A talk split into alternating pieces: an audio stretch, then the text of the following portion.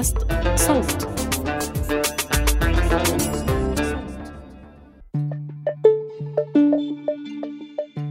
رسائل إلى سميرة. هذه الرسالة الرابعة عشرة ضمن سلسلة رسائل نشرت على موقع الجمهورية يكتبها ياسين الحاج صالح لزوجته سميرة الخليل المخطوفة في دوما منذ عام 2013 يحاول فيها أن يشرح لها ما جرى في غيابها. ننشر لكم رسائل مختارة منها بمناسبة مرور أحد عشر عاما على انطلاق الثورة السورية.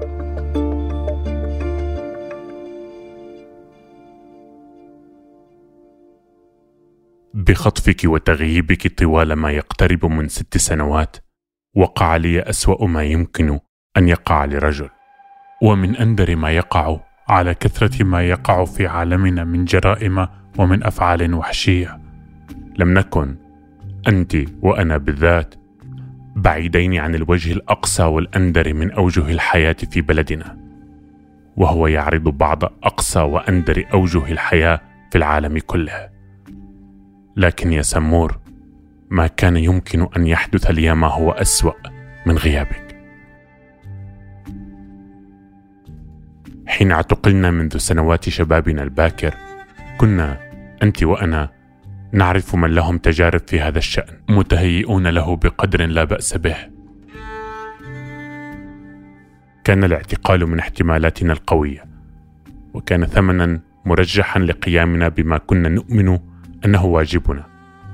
كان هناك أدب وفن عن المعتقل السياسي وكانت صورته إيجابية جدا. إلى اليوم لم أطلع على أدب أو فن عن التغييب وبالتحديد عن حال من غيب لهم حبيب أو عزيز. الواقع أنه حتى في حالة السجن لا تجدين غير القليل مكتوبا من وجهة نظر أهالي أو أحباب السجناء. لكن شيوع حالة السجين وضعنا نحن الذين كنا في الجو في ألفة بحال أهالي السجناء في سنوات سجنهم. كان أهالينا منهم وكذلك كثيرون من أصدقائنا. أما السجن نفسه فقد صار تجربة معروفة بقدر معقول بفعل ما كتبه معتقلون السابقون ومنهم زوجك وبعض من تعرفين شخصيا. التغييب القسري في جيلنا عاد منه قليلون إن عاد أحد. ولا أعرف إن كانت هناك شهادات في هذا الشأن. ومن غير المحتمل أن تتناول هذه الشهادات تجربة أهالي المغيبين. الأمهات والزوجات بخاصة. ذلك أنه في تاريخ بلدنا كان المغيبون رجالا وكانت النساء أساسا هن الفاقدات الملتعات. أمي كانت واحدة منهن. أمك كذلك. رحلت أمي في سنوات غيابي الصغير. ورحلت أمك في سنوات غيابك الكبير.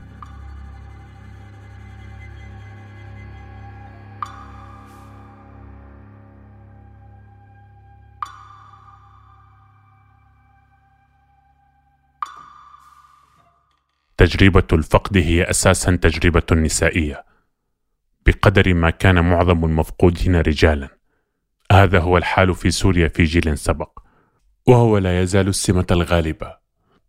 ومن القليل الذي أعرفه من بلدان أخرى هناك نساء تركيات يحتشدن مرة كل شهر للمطالبة بمعرفة مصير أبنائهن ممن غيبوا منذ ثمانينيات القرن العشرين. وفي الأرجنتين تتجمع أمهات مفقودي الثمانينيات كذلك في ساحة في العاصمة اسمها ساحة مايو يسمين أمهات ساحة مايو. وفي المغرب كان هناك حراك نشط في مطلع القرن بخصوص المغيبين في سنوات الرصاص بين الستينيات والثمانينيات لكن يبدو الأهالي أقل تنظيما والطابع العام سعي السلطة من فوق لإغلاق الملف. حالنا أعقد يا سمور. في جيلنا كان المغيب واحدا. النظام. أما اليوم فقد تكاثر علينا المغيبون من النظام وميليشياته من داعش وجيش الإسلام وغيرهما. واليوم يجري الكلام عن ثمانية وتسعين ألف مغيب. العمل العلني للأهالي ضد المغيبين مستحيل في الداخل وهو مشتت في الخارج. وبفعل ندرة ما هو متاح من أعمال مكتوبة شهادات أو روايات أو قصص أو قصائد. ما كان يمكن أن يسمى أدب الغياب مثلما نتكلم عن أدب السجون. بفعل هذه الندرة لا أجد ما يرجع إليه فيعين على التعامل مع هذه التجربة دون مراجعة مكتوبة. كان أقرب مرجع واقعي إلي هو أمي وقت كنت ثم أخوان لي في غياب صغير عنهما. غياب صغير لأنها كانت تعرف أين نحن. تزورنا بين وقت وآخر. في غيابك أتماهى بأمي وبالأمهات اللاتي غيب أبناؤهن. صرت أما لامرأة الغائبة. لك يا سمور أنثني غيابك عبر تمثل هذه التجربة الأنثوية وفي التجربة منذ سبعين شهرا ونية. أشعر بالذهول لقسوة وهول ما تتحمله النساء بخاصة لأنه لا يتاح إلا لقلة منهن أن ينخرطن في نشاط إيجابي من أجل السجين أو الغائب. وقلما يتسنى لهن جعل لوعتهن على أحباب غائبين قضية عامة. أما حين يكن هن وفي حالات غير قليلة المغتصبات فإن بينهن قلة أصغر بعد من استطعن تمثيل تجاربهن وبعضهن نبذن من أسرهن. أو حتى قتلن غسلا للعار. غسل العار هذا هو العار الذي لا يغسل.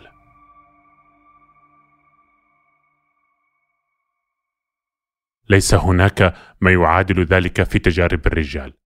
أمكن لي أن أتابع قضيتك بمعونة صديقات وأصدقاء. مع ذلك لا أشعر أني بقوة أمي وصلابتها وشجاعتها. كيف أمكن لها ولأمهات كثيرات أن يحتملن كل ذلك الأسى ولسنوات طوال؟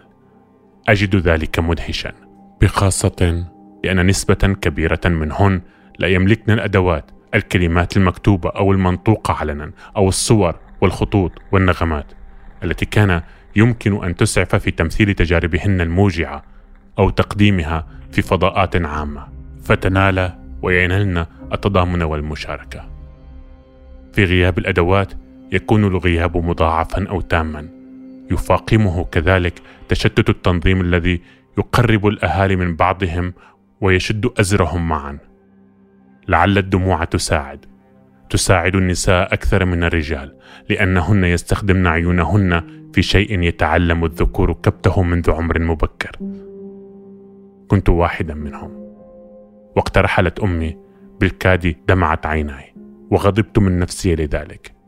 كنت محتاجا لأن أبكي ولم أستطع تغيرت بعد غيابك. كم تغيرت؟ قاومت الانكسار بأشياء متنوعة يا سمور منها الدموع. لا أتعرف في تجربتي على ما تقوله الصديقة سعاد العبيز من أن للدموع وظيفة شعرية وظيفة أن تنعش وجها مدمرا. أرى أن الدموع تعوض غياب الكلمات أو فشلها إنها تستدرك عجز الكلمات أو هي تتداركها حين تعجز عن تمثيل التجربة. كأنما هي كلمات بديلة أو مكملة. لعل النساء يبكين أكثر لأنهن محرومات من الكلام أكثر ويبكي الرجال أقل لأنهم يمتلكون الكلام أكثر. ومن أوجه هذا التحول أيضا أنه لا يكاد يكون من بين أبطالي اليوم غير نساء خلافا لما كان الحال حتى سنوات خلت. منذ سنوات صار الشعار النسوي ما هو شخصي هو سياسي يلخص تجربتي. وهذا قبل أن أعرف أن إحدى بطلاتي الفكريات حنا آرند ترى في ذلك شرطا معرفا للاجئين. في حالنا كلاجئين يتكثف الشخصي والسياسي معا. لم أجد مشكلة في كلمة لاجئ يا سمور خلافا لما تقول المثقفة اليهودية الألمانية التي كانت لاجئة في فرنسا لسنوات قبل أن تستقر في أمريكا لبقية حياتها. الكلمة التي كنت لا أتعرف على نفسي فيها هي المنفى ومشتقاتها. أحاول اليوم إيجاد موقع لي بين الكلمات فأجد ولا أجد.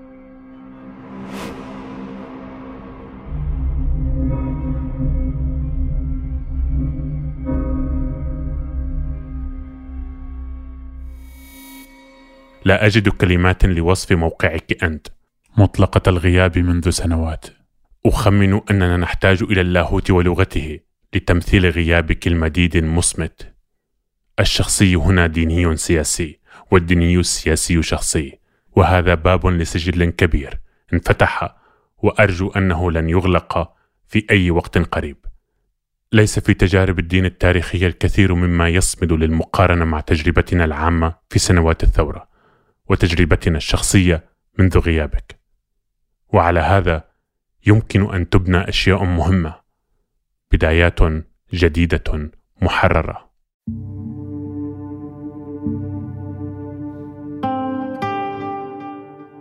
غيرتني التجربة يا سمور وتعرفين أني أردت أن أتغير طوال الوقت فإن كانت مع ذلك من أسوأ ما يحدث لرجل من تجارب فليس لاعتبارات رجولية من نوع حماية امرأتي أو ملاحقة أعدائي حتى النهاية. لكن لأني أعرف أن التجربة التي لم تكن متوقعة بحال كانت مؤذية لك وأن ما ساعدك على تحمل خمسة شهور في دوما بعد مغادرتي هو منظور انقضائها الوشيك وأن نعيش معا أخيرا حياة كالحياة. ألمك حيال غير المتوقع؟ المهول فوق ذلك هو ما يلوعني ويسكن الحسرة في قلبي. وما أعمل على أن أكون له بيتا وأهلا وراويا. ما لم أدركه في وقت أبكر هو أن التغيير تجربة مأساوية في الغالب. لم تلزم سنوات سجن طويلة فقط كي أتغير أول مرة بل حياة أمي كذلك. وتغيري اليوم ثمنه العيش لاجئا ثم على الفور تقريبا غيابك. أعطتني امرأة حياتها وامرأة حضورها وحريتها كي أتغير مرتين. أفكر أحيانا يا سمور أني أدفع الثمن الرهيب لطمعي لرغبة عميقة في داخلي لأن أتغير من جديد لأن أعيش حياة ثالثة حياتان لم تكفياني.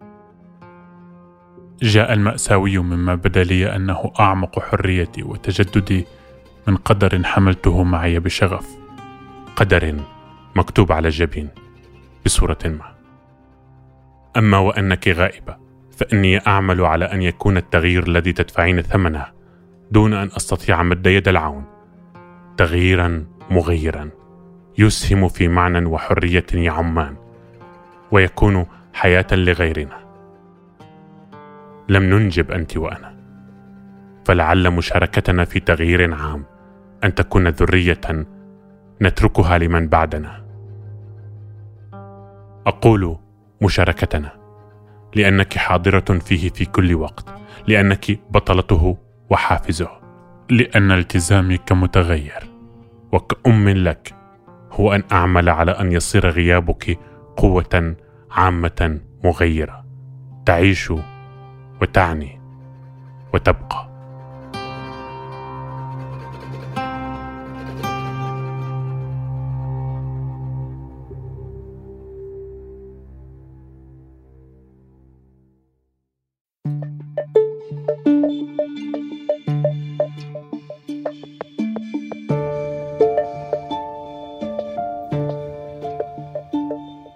روي هذا العمل بصوت أحمد قطليش.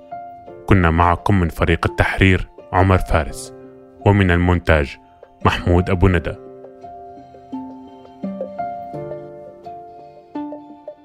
إذا حابين تسمعوا قصص أكثر من الثورة السورية استمعوا للمواسم السابقة.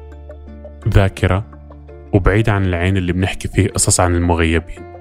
ورزان يلي بيسرد قصة الناشطة رزان زيتونة. بودكاست شرايط من إنتاج صوت.